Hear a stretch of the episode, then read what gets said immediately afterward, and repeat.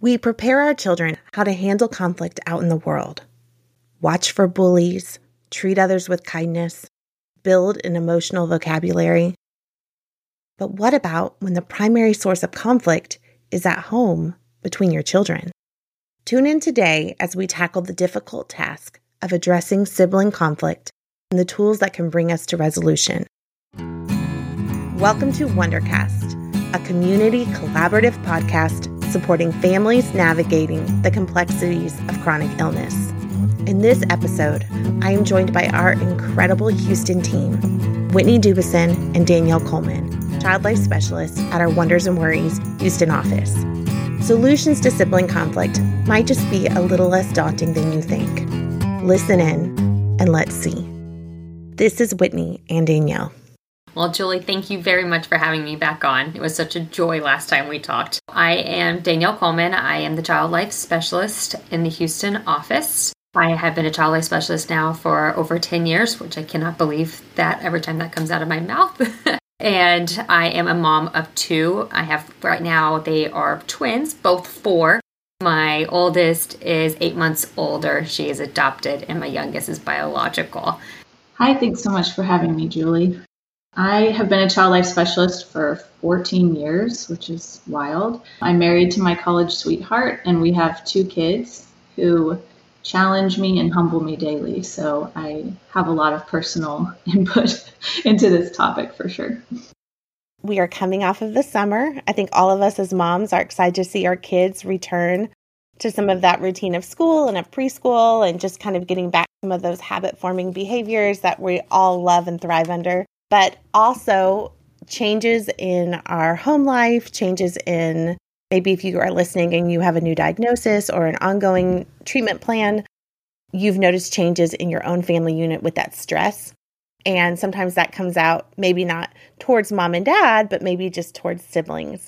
So today I am joined by Danielle and Whitney while we tackle this difficult topic of sibling conflict, talk through some tools for resolution, and just take a look at validation and de escalation. The first week of school, I've had to remind myself and other families like this is like a grace and forgiveness week, right? With the change in routine and the change in roles, it comes with a lot of frustration and tiredness and anxiety, right? And so that in itself causes disagreements in the house, let alone not having a parent that has an illness, right? So, with the change in routine comes with new bedtime routines, it comes getting up and morning routines. And so, all of those things are a normal stressor, but a good stressor at the same time, right? And all, all the kids that have to endure that. And then there's roles and responsibilities that are new for them at school, which also add to that sense of stress. Social etiquettes, learning what friendships looks like, what sharing looks like, what all those different things look like during this school day. But then you add an ill parent to the scenario, right? And so then you add increased separation from that ill parent. And that can either be physical separation, where the parent is at the hospital more often, or just separation from them not being able to play because they're too tired and so symbolic separation in that regard, right? Financial changes. So, is the child or children able to do after school activities and sports, or can they can that be part of their routine, or has that also changed in their routine because they have an ill parent, right? So, those are just kind of some of those stressors that are facing our children at this time as they kind of enter into that that school year. Whitney, would you like to add anything to that? I found it interesting in reading the book that we'll reference later. It's called Siblings Without Rivalry, and the authors are actually the ones who wrote How to Talk So Kids Will Listen and Listen So Kids Will Talk. And they said as they wrote that book, the sibling chapter kept growing and growing and growing to the point where they had to just remove it and create a separate book. So this is clearly a widespread, vast issue for families that I think we're all in good company and so it's just something that's a normal aspect of family home life. We talk about this concept of the whole brain child and how we take that approach when we are working with conflict resolution between families. Danielle, do you want to kind of break down for our listeners when we're talking about the whole brain child what we actually are meaning? Yes, so this is when I wish that podcast had some sort of video, right? So Dan Siegel does an amazing job explaining what the child brain looks like by using a hand model. And so if you hold your hand up like you're about to give a high five, it kind of helps explain what the, the child's brain looks like. So you put the thumb in the middle of the palm, and this is going to be the fight or flight. This is going to be your area where the child are constantly scanning their environment to see where they stand. And then you lay your four fingers on top of that fight or flight area, and that is your higher level thinking, your frontal lobe of your brain, right? And so when these two are connected, the child is regulated. The child can survey its environment and react appropriately, right? However, when a child is under threat, child under stress, child is hungry, tired, feeling lonely or anxious, that lid can be flipped. And then when I say that, the four fingers then disconnect from that fight or flight area. And that child is only thinking with that fight flight response area of their brain. And so as parents, as as caregivers, our job is to help re regulate our children. And so, how can we re regulate our, our children? So, what that looks like is a lot of validating. And so, I always like to say there's this called the fast food rule. And so, the fast food rule is when you go to check out, you know, you're driving in the fast food lane, you go to check out, and they always relist the, the items for you, right? Same thing applies to parents. You want to restate what you see and what you hear. And if, frankly, if you feel like you're not getting to that child, match their affect. And so if they really are truly upset, really like pound your feet, pound your hands, and express that you, I see you're upset. I see you're mad. I see you're having a really hard time.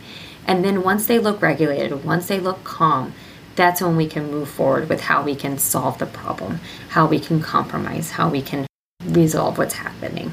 I think one of the things that we do well as child life specialists that we are trained to do is to stop and try to see something from a child's vantage point and the way that it encompasses all of their senses. And kind of talking about what leads to our conflict and what our stressors are. If you really are having a hard time identifying it, we've done everything right. We've done their normal breakfast routine, we've prepared them well for what's happening in their home life, they're not tired. Then maybe take a minute and just really put yourself in their shoes, get down at their level, look around and say, okay, what am I noticing? How heavy is the, my child's backpack compared to their body weight? What time is their lunch? What time is their snack? Are they having to stretch longer than they're used to from our summer? Compare it to their most immediate time frame. And I think you're going to start seeing it from those senses and an input that your child is looking at. Something that we're struggling with in our household right now is that we can't parent every child the same. And Julie, I'm sure you know that with having four of them, that they all have to be parented very differently. And so knowing your child's love language and knowing how they like to receive love and give love can help you parent each child differently. I'll go over the five love languages, but then I'm going to circle back and kind of really target a couple of them, which can cause conflict between siblings. And so the five love languages are words of affirmation, physical touch, receiving gifts, quality time, and acts of service.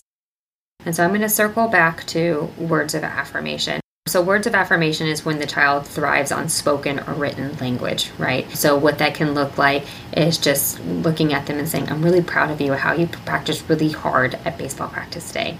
Or writing a sweet note in their lunchbox. And so they get that every day to your point, Julie, right? Like with that new school routine, is their lunches being pushed back, right? Is lunch uh, that social etiquette and who I sit with and who I talk to could be a really challenging time. So, a kid with words of affirmation that can really go a long way in how they're coping and handling that day. So, I want to focus on this one a little bit more when it comes to siblings bickering and fighting because when we do praise that child, we want to make sure we're praising that child and not comparing the two children or three children. And so when we do compare, then we create this sense of roles, right? And so we don't want the children to fall into one role or another. So praise the child's actions and feelings and try to prevent any sort of comparing. Like another kind of um, tip or trick that I like to always tell my parents too is this is a good time to talk about positive gossip. A lot of times we always say gossip is a bad thing, right? But there is such a thing as positive gossip. And you could be talking to your spouse, talking to the grandma, and be like, Jonathan did such a great day today. He did X, Y, and Z.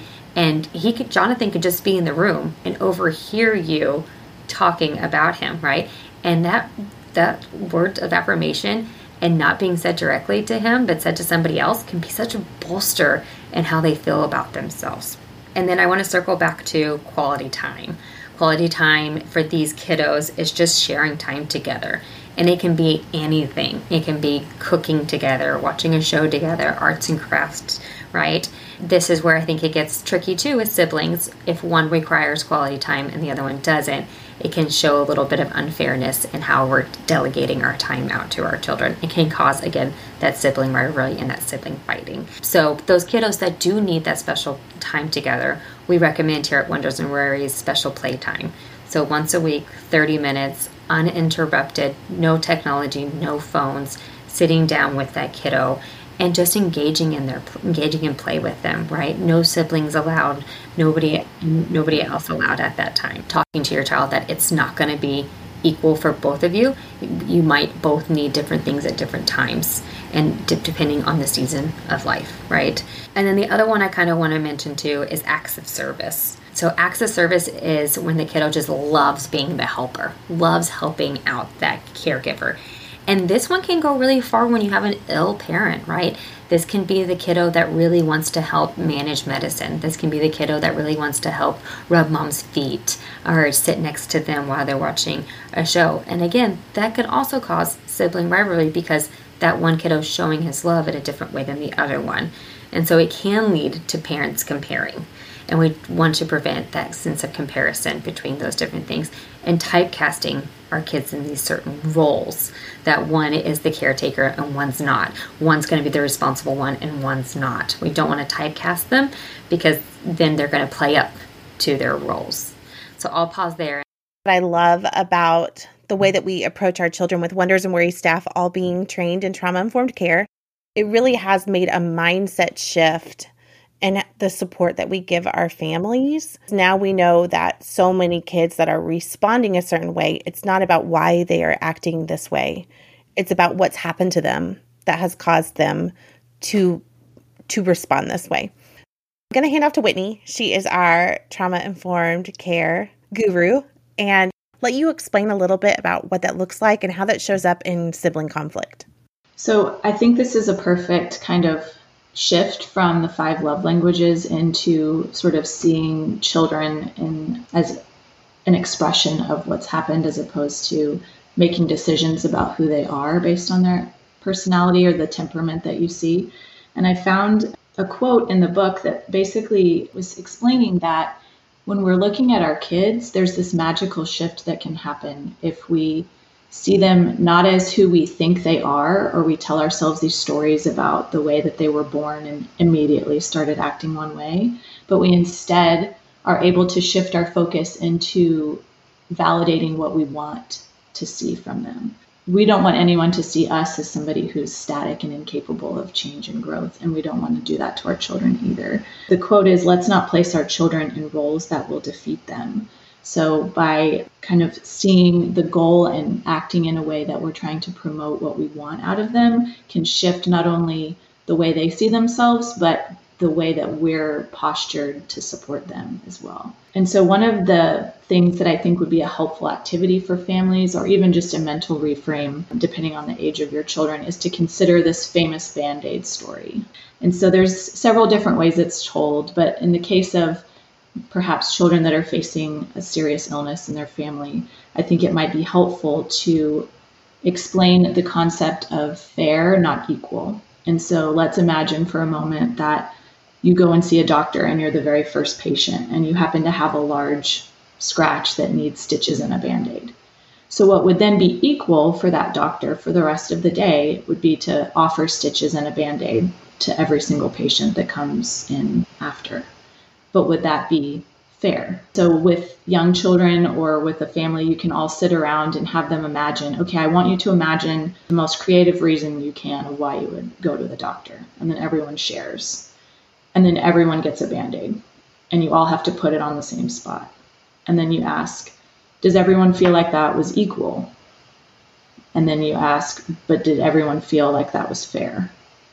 And then you're able to then you know, expound upon the reasons why there are seasons in life and there are times when what is, you know, the thing to do does not always seem equal. And one of the, the things that I always talk about, I think Wonders and Worries loves to seek open communication. And so I one of the things that I learned early on is that if there is an elephant in the room, let's introduce it. So if you feel on some level like your child is struggling with things not feeling equal or fair, then naming that for them and giving them an opportunity to to talk that out, I think is a very important aspect to moving towards serving their specific love language rather than seeing someone else's love language be validated and wondering why they're feeling left lacking. And so I think one of the things in my experience that works well is to to model different ways to show love languages. So if my one child really needs notes and affirmations, I'm going to make sure that my other child is seeing me write those notes and I'm talking about him with that so that it's leading him to water he can choose if he wants to drink, right?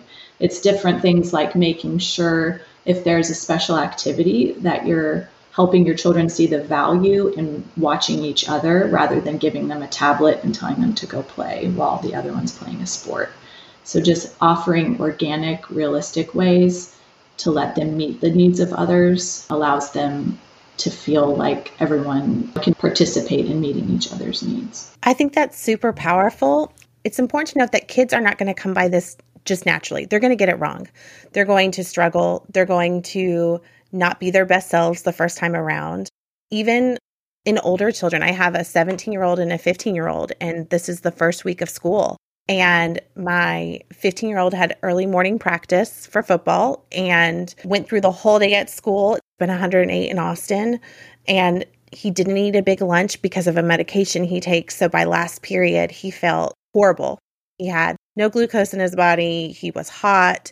And he actually left his class to go throw up and then went back to his last period class, which I wish he hadn't, but you know. And then he came home. And as he came out the door to school, his sister drives him home and she saw him and saw that he wasn't feeling well. For some people, their strength might be empathy or that might be something that comes a little more naturally. For her, she she was in that full fight or flight and saw, "You're sick, you're going to throw up in my car. It's hot. We're going to be stuck in this hot parking lot for a long time with you throwing up and all my friends seeing me."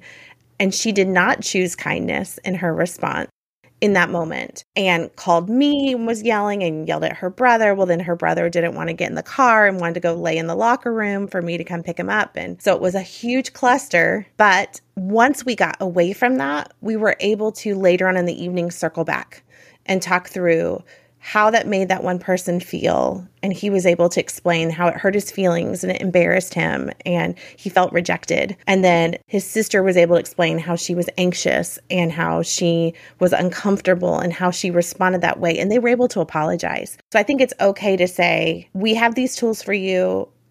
Trauma informed care is huge. Love languages is huge, but it's okay if you don't get it right the first time because there's always that space to go back. I think part of recognizing what is the most important thing for each of our individual kids is recognizing also when our individual kid is not capable of resolution in that moment. And that's hard. Like I have one that wants to talk about it right away and one that does much better always if we circle back once their emotions calm down. So it's just different kids. We recognize as clinicians and as moms listening that this is a give or take. So to circle back to, to Dan Siegel's hand model, right? He often says to help children regulate is to name it to tame it, right? And so your example is a prime example of naming it to taming it. Like I felt anxious, I felt embarrassed, right? I'm naming these feelings, and so that you can understand how I feel in that moment. To again circle back to what Whitney was saying of helping children in that moment figure out where it, the conflict arose and what where those feelings come. And I think it's an important kind of aspect of all of this to consider our own expectations and our own beliefs about what sibling conflict means or will mean in the future or what it means about us as parents. And so we need to take a moment to regulate ourselves as well and to give permission that this argument that they had in the parking lot does not mean that they won't want to be friends when they're adults, right?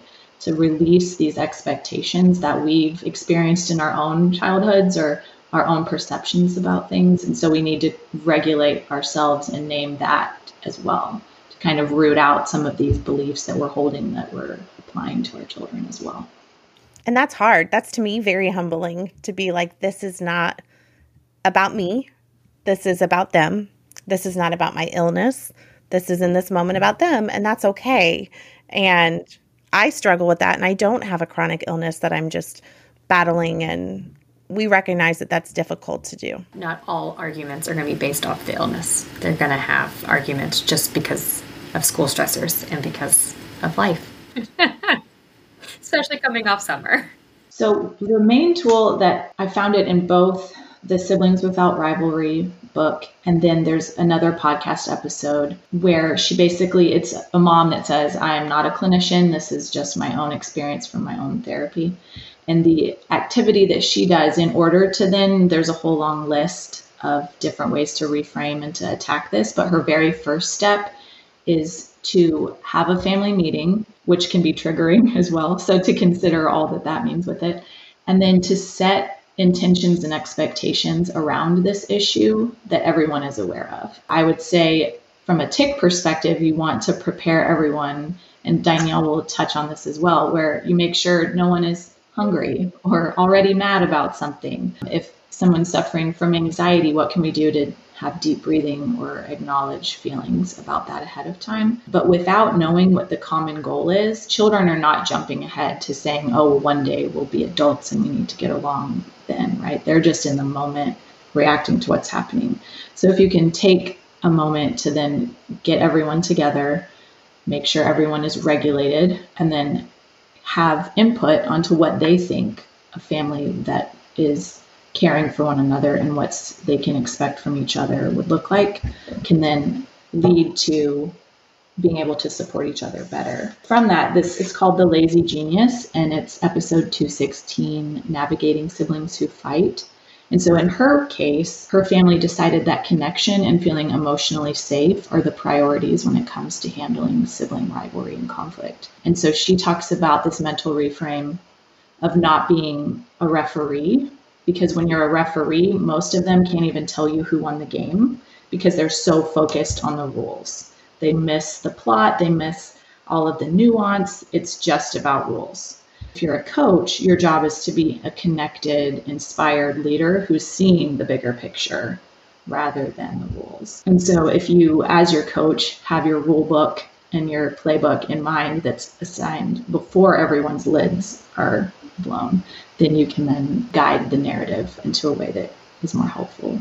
And the other one quick little shift is to instead of jumping to being a referee is to ask the simple question when you hear your children starting to escalate do you need my help or how can i help because it takes people's guard down a little bit by giving them a little bit of power in order to say here's what i need or here's what i want so that posture change um, as parents can really help children not only normalize that communication breaks down and fights happen, but it normalizes accepting help, which I think is something that most people struggle with.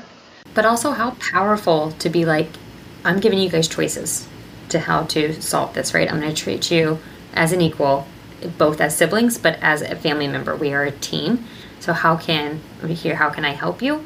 Or what was the other one, Whitney? Do you need my help? Yeah, powerful. And also in the way that you say that. I know we have a two story home, and if I have kids that are fighting upstairs and I am downstairs, I'm yelling, What's going on? Or guys quit fighting, or even how best case scenario, how can I help? If I'm screaming that from the bottom stairs, that's automatically sending them into this state of mom's upset or I'm going to get in trouble. So if you are physically able, go put yourself in their space in a quiet way, I feel like is the least intrusive way to help reach resolution, which is important. Sometimes I'm in a place where I can't step away. And so we are very mm-hmm. fortunate that we have an Alexa and I have an Alexa in their room and I can drop into their room and I use that as a tool. I use that as a tool specifically in the mornings. We have a lot of May children that do not like to wake up for school and we'll go wake them up they'll say they're getting up and then they never come downstairs. and so instead of stopping what I'm doing, because it is very structured and limited in our time to get lunches going and breakfast going and folders signed, and it's more like using the tools I have, which in our case is a device where I can say, drop into this person's room. And in a calm voice, I can say, Are you out of bed yet? Have you gotten dressed yet? And it's not me screaming at them because it's at regular audio level in their room, but I'm not having to go physically upstairs and be right in their space. So that's something that we have found that works for us. Obviously, it comes with tools and equipment and expenses. And so that may not work for everyone, but finding ways to put yourself in your child's space in a way that's not threatening, I think makes a huge difference. Well, and Julie, another thing about that is that you're not using the siblings in roles to say, you're down here, you're ready, go get your sibling, right? You're still using structure that you're in charge of doing that for them. So it decreases opportunities for rivalry and fighting. One of the things that helped me too is they outline four different levels of fighting. And that's something that I feel like I need structure and boundaries around, right? So if I'm going to offer for them to figure it out themselves, it needs to be within a certain level. Level one is just normal bickering, and the advice there is basically dissociation. Like begin planning your next vacation mentally, let them handle it. When it pro- progresses to level two, it's where you start to offer that question, right? So everybody's still at a point where that question might actually be received without feeling like everyone's tone and, and lids are blown, right? That's an important parenting part of learning when to nip it in the bud and when it's past the point of some of these tools being feasible. So then level three is when things become possibly dangerous, right? So you see that, okay, things are starting to be thrown or, you know, we're in a situation that's not able to just be, they're not going to be able to handle this on their own. And then level four is where it's definitely dangerous. And so that is where you throw that question out the window and you separate them. And like you mentioned earlier, Julie, that we're going to circle back when we all can talk normally. But right now, the most important thing is to clearly state this is no longer safe and you need to separate. I think for me, who can tend to go straight to that authoritarian mode, in order for me to see that there are levels where that's not necessary helps me to know okay but i still do have that as you know kind of like a safety net if if all these things I'm trying aren't working. Something else that was stated in the book about level one, too, Whitney, that I really enjoyed because we, like you guys have both mentioned, we have to regulate ourselves to help regulate our children. And so at that level one, right, they actually say, like, go to your happy place, pretend you're on vacation so that you yourself don't get deregulated listening to the disagreement. Because at the end of the day, something I really wanted to comment on is that disagreements in a household or between friends is healthy and normal and okay. We want to rupture so that we can repair. And so when we have disagreements, it increases problem solving with our kids. It teaches them how to compromise. It increases communication and helps them identify and manage their feelings. And so I don't want people to walk away from this podcast thinking, oh gosh, my kids are always arguing, right? It's okay that they argue, it's normal. And just because there's an ill parent in the house, it, feelings do get heightened, anxiety does get heightened, and arguments might happen more often, but that's okay. And I think I just want our parents to know that it's okay. What Winnie was saying with the trauma informed care, what we experienced in our own childhood also does come out in the way that we parent our children. And I think that that is important to recognize specifically if you are maybe an ill person or supporting someone who's ill in your family. You might have other people in the home helping with you. You might have other generations helping with you. And it's very different in the relationship that happens between maybe a grandparent and their grandchild versus the way a grandparent might talk to you or an in law or something else. So recognize those stressors too and know that, again, it's not going to be perfect. And it might take some circling back as the adults too to say, hey, this really made me feel overrun. This made me feel like you weren't listening. It's okay to take those same skills that we are trying to impart on your children and to use it in your own adult relationships with the people that are in your caretaking team. So, back to Dan Siegel's hand model theory of when our child is deregulated and regulated. And so, kind of to your point earlier, too, Julie, when sometimes when we our routine is going perfectly right? Everything seems to be moving smoothly but then all of a sudden we do have an outburst. All of a sudden we do have really big feelings in the house and you're like where did this come from? Something that i like to remind my parents of is halt. And what does halt mean? Halt means if a child is hungry anxious lonely or tired then this is not the time to have difficult conversations. This is this is a child that is deregulated and needs their basic needs met. And it, a lot of times, it often always goes back to Maslow's hierarchy of needs. Not to introduce a theorist, but with Maslow's hierarchy of needs, it just states that like we can't we can't thrive in life unless we meet those basic needs of food and shelter and love, right? And so a lot of times, like you to again Whitney's point, I myself want to go to the authoritarian parenting instantly, right? And it can be from my own childhood, it can be from my own baggage, but I need to tell myself, no, this is a time for snack. This is a time for snuggles. This is a time for these different things. And then I will circle back to the behavior that was unacceptable. And we will talk about it. I think a lot of times we have to remind our parents too, it's a compliment to them, right? Like the fact that our kids feel safe enough to be anxious, lonely, and tired around us and, and let us be the punching bag. As hard as it is to be the punching bag, it's a compliment to us that they feel that attachment towards us. But to, to speak of the ill parent, though, too, it's you're more vulnerable to halt yourself right? And so sometimes we want to regulate us as parents and to make sure that we can meet our children's needs. Sometimes doing a self assessment of halt on ourselves. Am I hungry? Am I lonely? Am I anxious? Am I tired right now because of my treatment? Is this a time that I can tap out? This is a time that I'm not, I just cannot be your punching bag right now. And that is okay too because you need to take care of yourself. It's such an opportunity for repair to use those words clearly and to speak your elephant in the room I haven't taken care of my body today. I need to get some water and I need a snack, and then I can meet you where you are. So, modeling by clearly communicating openly our own vulnerabilities. And I do feel like the schools today do a very good job of teaching children at a young age that emotional intelligence, that language of I need, I see, I feel.